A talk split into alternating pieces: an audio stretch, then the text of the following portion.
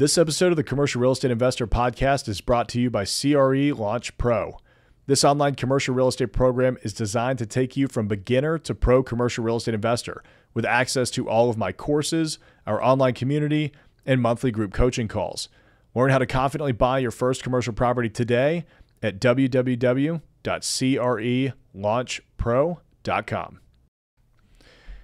Welcome back to the Commercial Real Estate Investor Podcast. Today we are back with another Brokers Roundtable diving into is office the new retail? That was a point that you know Adam had brought up last time that we were on the show, and I figured it'd be really good for us to dive into that a little bit further. Adam comes from the retail world, and Jesse here with us comes from the office world. So while we're waiting for Adam to join us, Jesse, kind of talk about. Um, I guess let, us just get an update on Office over the last five or so years. Sure. Um, okay, so big time horizon. Um, I guess, or three for, years since pandemic. Yeah. yeah. Let's say, um, let's say in the past three years, uh, for most of the major markets that we track, which for us as a company, uh, Avison Young's, um, uh, just over 80 offices worldwide, a lot majority being in North America. Uh, we chatted a little bit about it on the last podcast. Uh, a lot of these major markets were extremely hot for uh, office for a lot of asset classes, um, and we had low vacancies. Uh, and pretty much uh, a lot of these markets were landlord markets. Uh, I, I, know for us, a lot of the major markets that we dealt with were that way, and that tenants didn't have a lot of really a lot to negotiate with, depending on obviously where you're situated. Um, that's changed obviously uh, over the last uh, couple years. Um, it was kind of the double whammy of having people out of the actual office physically because of uh, because of lockdowns, uh, but then also with just the economy in general. Um, I think that companies learned how to transition to uh, not necessarily have to be in the office for certain tasks and certain things um, that different companies were doing. So from our point of view, uh, what we've seen over the, la- uh, the last short term in the capital market side is it's very hard to value this asset class right now because there's just been a limited amount of trades. And just like we talked about transitory inflation um, over the last couple years, the question of whether this is kind of a transition and where that vacancy ends is going to end up being with office is a bit of an unknown. We talked a little bit last time about the conversion of office buildings I think the jury's still out on the majority of buildings or sorry the amount of buildings that you can do that on. From what i've seen uh, you know maybe it's 15 20% of buildings actually physically can be converted. Um, but then there's the question of do the economics make sense? So i guess just to kind of uh, lay it out right now i think that the big thing is that we've we've seen a transition on vacancy quite a bit since the pandemic. Um, we've seen the asset class very difficult to value because of the lack of trades and uh, just the fact that vacancies really we don't know where they're kind of going to flesh out. Uh, we know people are not fully back, um, and if you go online, there's a number of different trackers that track cell phone data in major um, you know downtown areas to see if people are returning. Um, and even that you know a lot of major markets have still not fully returned. So you know it's just another challenge in how we look at this asset class and, and ultimately value it yeah, it make, makes sense to me. I mean, I think that you've got to really qualify which type of office space you're talking about. Just like what people were saying back in the day, like all retail is dead. Well, no, it's not. And the fact that we still have as much retail as we have today, and the fact that there is still a lot of retail in development today, really proves that that's not the case. You know, I had somebody try to argue with me that you know office space in Texas is completely dead, and I went in and looked up the you know vacancy rates and and uh, absorption rates in in Dallas, Fort Worth, Houston, Austin, and maybe San Antonio. And yeah, it's going to be different between the cities, but Dallas Fort Worth is doing fine, right? I mean, you you might have some corporate headquarters that are slowing down or pulling back or, or reorganizing, but you know, I mean, let's take my portfolio for example. We've got Class B office space in the suburbs, and that's crushing it. You know, I mean, we we're more full in our office buildings than we ever have been. Mm-hmm. Yeah, I think one other point uh, that we've seen in all majority of the major markets, I shouldn't say all, is that the sublease space has gone. You know, everybody's trajectory is a little bit different, but what we saw is Uh, you know the knee jerk reaction of a lot of sublease space. For our market, I think we went from you know 700,000 square feet to 3.9, you know over 4 million square feet, and that was uh, a, a kind of an understandable a lot of companies didn't know what they were going to do with their space. They put it on the sublease market, saturated the sublease market. And some markets you've seen that pull back, and then other markets you've seen a little bit more stickiness, depending on what's in the development pipeline and and what kind of absorption or availability there is in in those markets for head lease space. So that's another point. Um, I would say though, a nice thing with that from a tenant point of view is that you now have landlords that never had to compete with sub let space, let's put it that way, with discounted space that all of a sudden need to really compete because there's a lot of sublease space out there in, in major markets that looks beautiful, fully turnkey, um, and is you know trading at an actual face rate discount.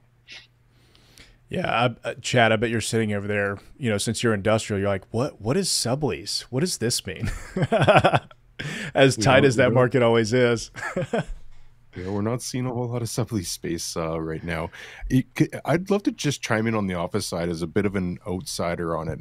But before I even do that, I did a 3,700 square foot office lease in an industrial building a couple months ago, and I won the CoStar Power Broker Award for Office Deal of the Quarter, which goes wow. to show that 3,700 square foot deal was noteworthy enough uh, to actually make that list, which I'm it's almost embarrassing that I can now call myself an office broker, having done 3,700 square feet.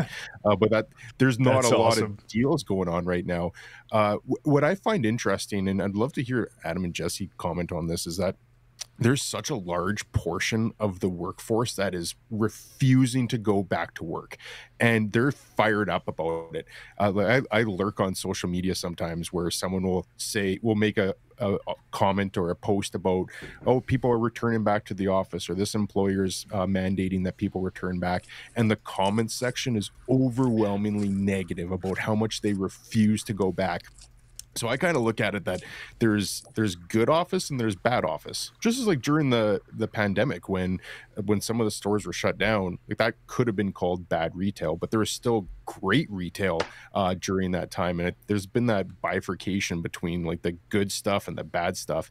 Uh, and I have to think it's the same with office, where I still love going into the office, uh, but I can also completely understand why some people just do not ever want to go back you know you, you, think about driving downtown and fighting through the traffic and going into the parkade taking the elevator up all the work in a cubicle with no natural light and you're you're isolated in this area and you're like i hate everything about this and then you got to do it in reverse to get home versus just working from your house I can completely see why some people are are just so fired up about refusing to go back. And I don't know how that changes. Like that this seems to be something that's going to be deeply rooted for the foreseeable future, but I, am not an expert on it. I'm just uh, a CoStar power office broker now. So I, I need to know things. I need to get into the loop great. so I can talk the lingo. I think part of it has got to be macroeconomic, right? I mean, we're we're in a point of such low unemployment that the employees have a, a, tremendous amount of power and, and can just frankly say, we're not going back to the office, no matter how wonderful it is. Um, I, I, think it's, you know, hopefully, hopefully we're not heading to a drastic change in that, but it, it does seem like, you know, once there is a power shift back to the employers where there are more, you know, people than there are jobs, uh, then there's going to be a, a lot more ability for a landlord to, to you know, required that you're coming into the office at least three or four days a week. And, and we're seeing that everywhere from, you know, when I talk to my clients in Manhattan all the way down to Charlotte, it seems like the Tuesday, Wednesday, Thursday is back in a, in a pretty big way. It's really Mondays and Fridays that are still really light. And honestly, I can feel it when I'm just out on the roads. Um, and I'd love to hear everybody's take on you know the amount of money and players that are sitting on the sidelines waiting for you know a basis shift to happen. Obviously, that's a really polite way of saying you know some things are going to go back to the bank that weren't bought at the at the best time in the world. Uh, I mean, you, mentioned earlier that it, it's hard to to you know, change these buildings to multi or hospitality or things like that. I mean, it gets a lot easier when you know somebody's equity gets wiped out and you're and you're buying it for a, a much more attractive basis. For sure. I think um, I was just gonna say that I think that's a point that that Adam made that you don't hear a lot off that very often, which is something I think is overlooked about the dynamic between employers and um, employees right now because it definitely is this idea where a lot of these there's there's a kernel of truth with with a lot of these uh, individuals saying I don't want to go back to the office. I don't need to go back to the office this many times a week. But there is like that compounded by what Adam just said the fact that you're in a market right now where there is a, a bit of a mismatch in terms of power where because the job market Canada and the US it's so tight right now even with the potential for uh, you know a recession down the road that you're in a dynamic where it, employers can say three days a week, four days a week, they can mandate what they want. But I think they saw, you know, six months ago, a year ago, they tried, a lot of employers tried to mandate it. And then they realized that, you know, all of a sudden it, they didn't really have the teeth for those mandates. So where it ends up, I think it might be that there is that shift a year or two down the road where it kind of balance things out. But I think it's a good point. I don't think a lot of people are talking about that piece. Yeah, that's, I, I thought that was really interesting. I've never thought about that before with the power dynamic being in the employees' hands right now because there are so few, I guess, people out there looking for jobs because they already have jobs. I mean, you know, Nashville's been at a record low for years, which is which is wild to believe, and and it's good. Um, obviously, you want everybody to have jobs, but it makes you wonder, like, what that's kind of going to imply for the future of some of these businesses and and real estate overall, right? Because if there are, I mean, I don't see with declining birth rates how we're going to all of a sudden have an overwhelming amount of new employees coming into the market, right? So is this the new norm? Like, is this where we're just going to be from now on? Uh, everything's a pendulum, right? I mean, it, it's hard to it's hard to imagine that this is this is the new new norm forever. I think that in the same way that inflation had to cool, in the same way that you know everybody was playing with free money and and you know the rules of of borrowing money didn't exist anymore. I mean, it just I think we're in a really unprecedented. I don't want to say unprecedented because I'm I'm too young to say unprecedented, but I, I think we're in a, an odd time, and I think that the next recession that we have is is going to you know, whether it's the one that we're in or not in right now, nobody nobody tends to know, or, or whether it's one that that's going to sneak up and grab us here in a couple of years. I think that it'll be more of the same. I, I think that there'll be a lot of people that were making a you know cushy six figure jobs that are going to have to go back into the workforce and will gladly show up once that car payment's due. They'll gladly uh, get in it and drive 30 minutes to their office again. So, um, I mean, I, I, tend to look at things through like a macroeconomic lens, maybe too often. But I, I think that I think that these answers, these are all these questions are all going to get answered over the next decade. One one thing that that I find interesting as well, and going back to the earlier point about how I understand why a lot of people would like to work from home, I do think it carries a risk on the opposite side, where if an employer is allowing employees to work from home, and maybe this doesn't come to fruition right away. Maybe this is a trend that develops over time.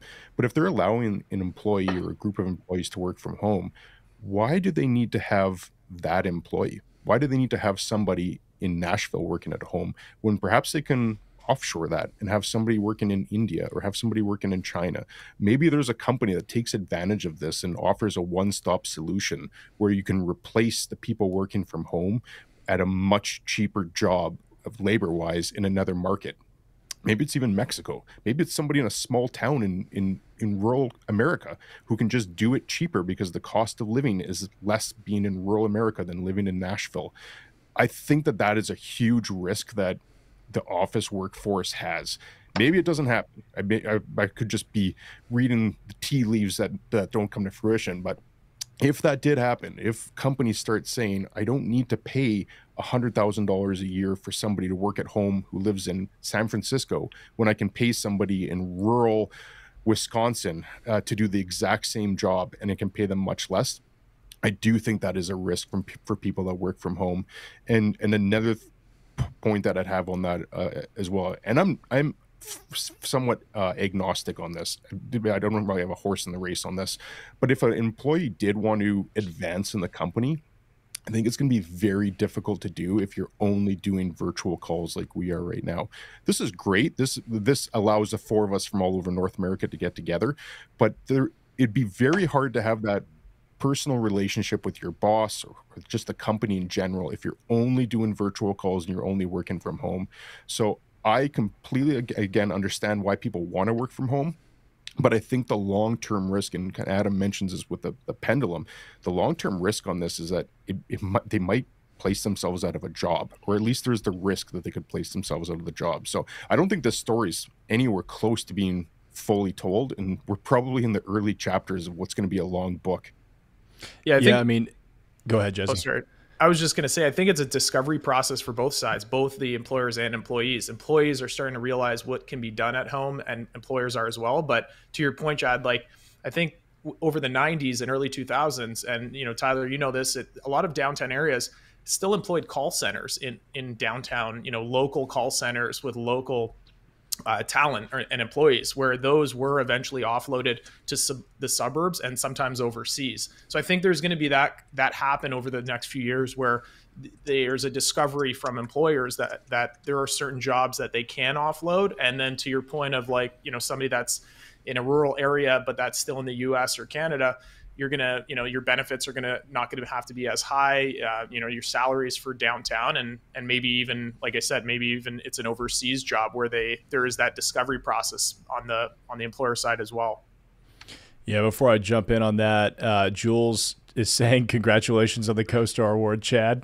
I think that's pretty great uh, Matthew is saying there are a lot of VAs from the Philippines in the residential real estate market currently. That was part of the point that I was going to bring up. I mean, if you look at what happened in manufacturing over the last 50 years, a lot of that was shipped overseas because it was cheaper, right? So, I mean, we already have a precedent for this in the United States. It's not like this has never been done before.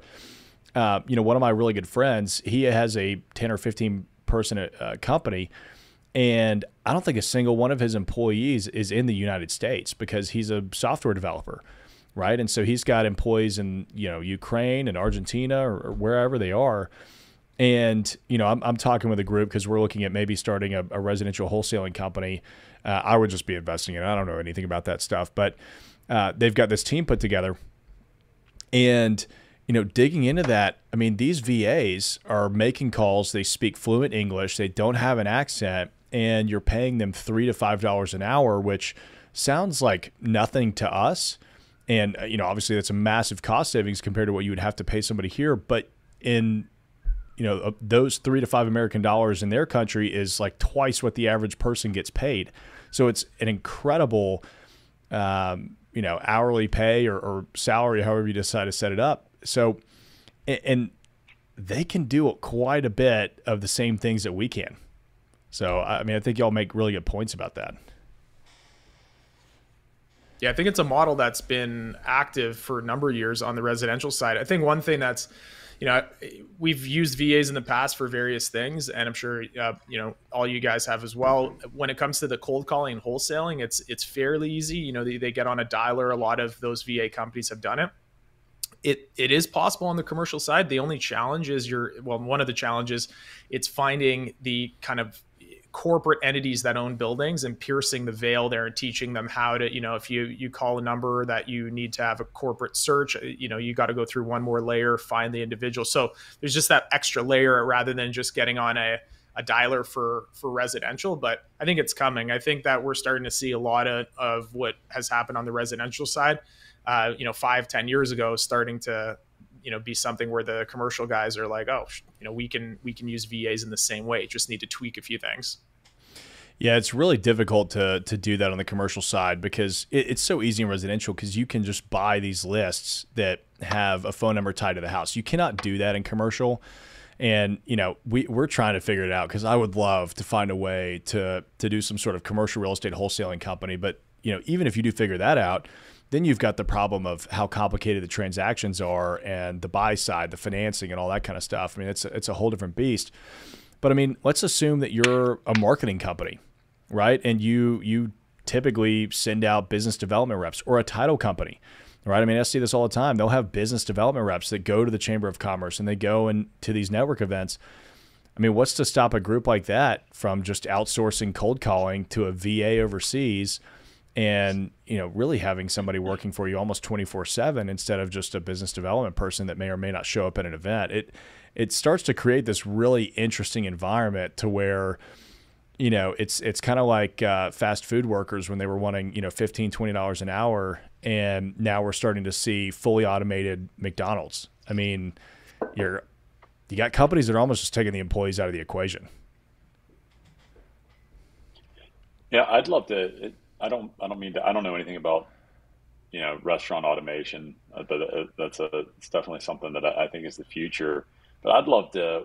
While we're talking about this kind of apocalyptic, clickbaity kind of kind of kind of topic, I'd love to understand from the office guys what opportunities you think are are going to be created from this thing? Like the obvious one is is how do we repurpose the existing assets? But are you starting to hear people like looking at like maybe a hub and spoke model where you know maybe your maybe your tower is still in a CBD, but you're building small satellite co-working uh, offices closer to where your population lives, or you know some kind of really interesting maker studios that are out where people lives. I just you know, it, it fascinates me to to think of how you know times like this are always the mother invention, right? Like around corners a little bit more because they have to.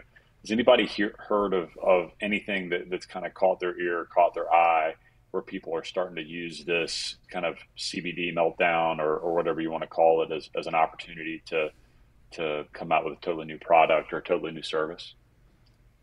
One that I've heard, and I don't think it's going to have enough of an impact to materially change the downtown market, but is vertical farming. And that there's just a lot of opportunity in that vertical farming space where you you can grow year round. I'm in an area where we get pretty cold, so we, you need to have the ability to either grow locally or import it. Uh, in vertical farming, we've we've done a handful of industrial deals now, in vertical farms. But if they can get really cheap space in downtown markets and convert that into just farming areas, again, it's not going to make it big enough of a chunk to change the high vacancy rate problem. But I think that there will be other creative uses like that, perhaps self storage, perhaps that maker studio space that you mentioned. I just don't know if it's going to move the needle. All these different uses that can come in uh, versus repurposing it all together. Uh, I I I could be way off on this, but I, I think that there's just going to be a significant pricing adjustment in that office space, and it's similar to a stock. If you buy a stock for hundred dollars and it drops to thirty dollars, that's just what the price is now. Whereas I think a lot of people, especially in real estate, there always just seems to be this attitude that nobody likes losing money in real estate. So if it was a hundred dollars, everyone still thinks that it will be a hundred dollars again in the near future. The reality is that it's worth a lot less now. I think office space is just worth a lot less than it was four years ago. And the people that adjust to that and accept that will realize that they took a calculated risk investing in something and the bet hasn't turned off. I just don't see any way around the fact that there's just going to be way more office uh, space, be way more supply than there is demand, and I don't know how the market reconciles that in the next few years. Vertical well, farming is, been, is um, go ahead, Adam. Well, I was I was going to say there's been so many examples of that on a geographic basis, right? Like nobody is shocked that the office price falls in Detroit or Flint, Michigan, and, and doesn't rebound in in two years, right? Because the the price in Nashville and the price in Charlotte and the price in Austin and Atlanta are worth, you know, subsequently a tremendous amount more. So it makes sense what you're saying. It's like, hey, hey guys, you bought it the wrong time. There's got to be some kind of stabilization before this is going to get back to, to neutral. Yeah, vertical farming is starting to really gain some traction. We we talked to a group about building a new facility for vertical farming, and you know, infrastructure aside, like building ground up those facilities is really expensive. I mean, it wasn't a huge building; it was pretty decent size. I can't remember how many square feet exactly it was going to be, but it was going to be about a twenty to thirty million dollar development.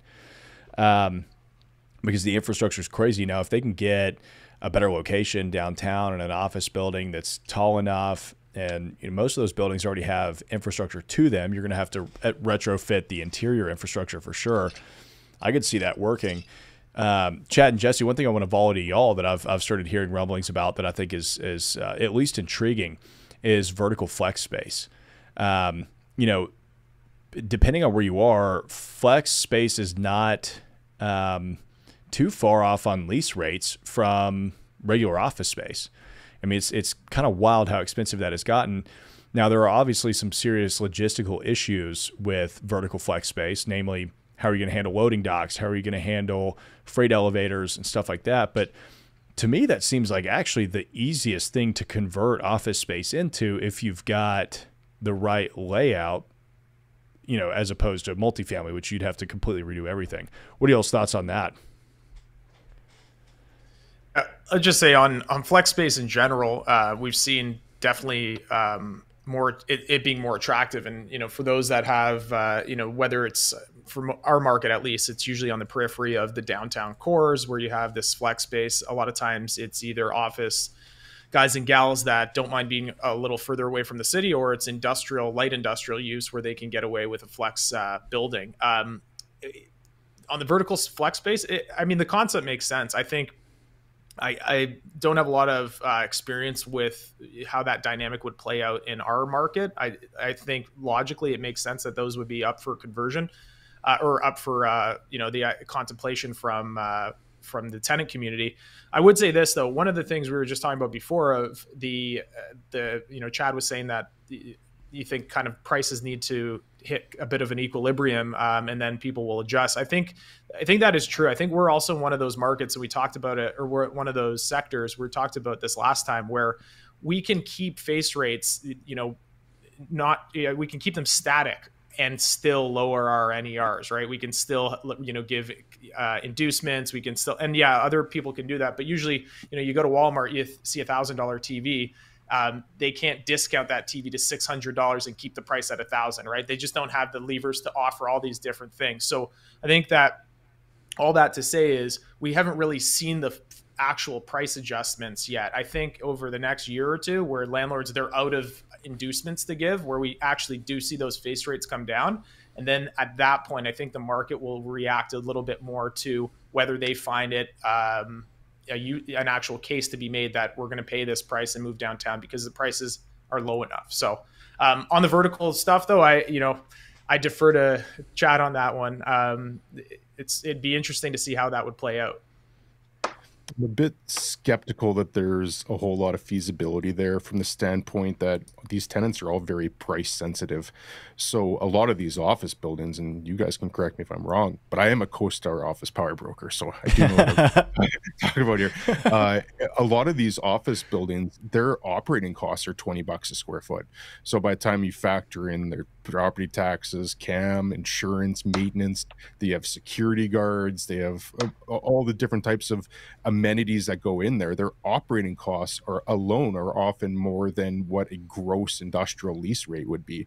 So for a tenant to go and consider an office building, if they got free rent uh, and still had to pay the operating costs, would they be better? And perhaps they're not even on the main floor. If we are talking true vertical integration here uh, would they be on the third fourth fifth floor? How practical is that when they're only going to have nine ten foot ceilings? They're they're not going to have they're going to have loading issues, as you mentioned. They're probably going to have some power issues. There's all sorts of things that creep into it versus just going and leasing a, a true industrial space that has none of those limitations for less or equal to the operating costs on an office building so there could be somebody there might be somebody that sees the opportunity to have synergies with other tenants in the building. Maybe their law firms there one of their customers are there who knows? Just they want to be in that downtown core with the energy possibly. But i'd be skeptical that it'd be a meaningful amount beyond someone almost doing it for cool factor as opposed to making a prudent business decision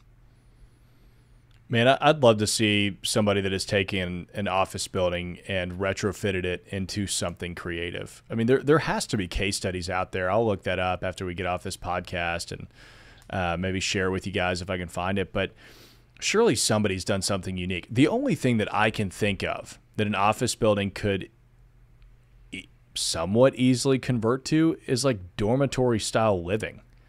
I I have a hard time seeing how you could within the confines of of the floor plates and cost, right? Because you're not going to be able to just get the building for nothing. Uh, it's still going to be worth something at some point, even if it's just for a cheaper office use. Um, to to justify the expenses of converting it into multifamily.